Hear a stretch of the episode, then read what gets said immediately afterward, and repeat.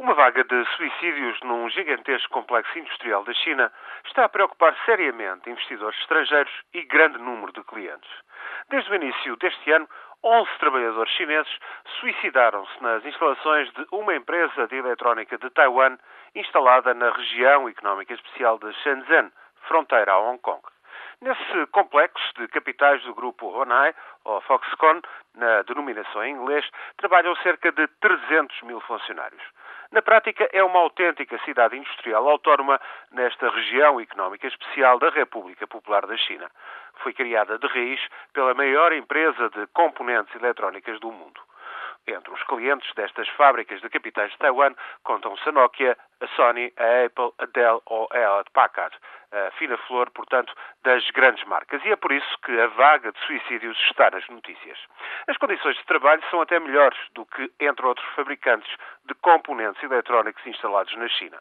É certo que muitas das tarefas são notoriamente monótonas para uma mão de obra notoriamente também ela jovem, muito jovem, chegada de outras províncias da imensa China. As horas de elaboração arrastam-se seis dias por semana e frequentemente com horários que chegam às 12 horas diárias para ganhar horas extraordinárias e tudo isto num ritmo intenso. Alguns dormitórios têm mesmo gente a mais, mas das cantinas às instalações sanitárias, tudo é bem melhor do que noutras fábricas de Shenzhen, segundo testemunhos independentes. Os salários mal ultrapassam em média os 100 euros por mês, mas também não são piores do que os pagos por outras fábricas. E, no entanto, foi logo aqui que começaram os suicídios.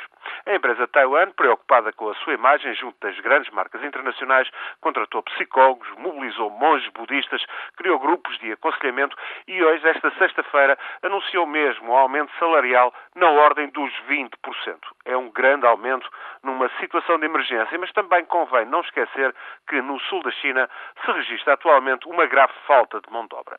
Por tudo isto, ainda reina a perplexidade. É certo que, por vezes, em situações de stress agravado e de imensa incerteza, irrompem surtos de suicídios em grandes empresas. A France Telecom viu, por exemplo, mais de duas dezenas de funcionários suicidarem-se desde 2008. Mas este caso chinês ainda é mais complexo do que o ocorrido em França.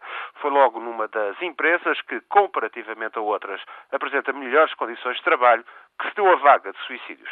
Por que é que isto aconteceu é ainda um mistério. Os trabalhadores chineses laboram em situações frequentemente degradantes e perigosas, mas poucas vezes reagem assim e este não é notoriamente um desses casos. Num complexo de Shenzhen, logo do outro lado da fronteira de Hong Kong, numa das regiões mais ricas da China, num sítio em que as condições acabam por ser melhores do que a média, algo levou, no entanto, a uma vaga de suicídios. Algo se passa entre expectativas frustradas, desenraizamento social de imigrantes vindos de outras províncias da China e, claro, trabalho monótono e intenso para levar a uma crise suicidária. Mas não há resposta, de momento, para saber por que é que isto está a acontecer.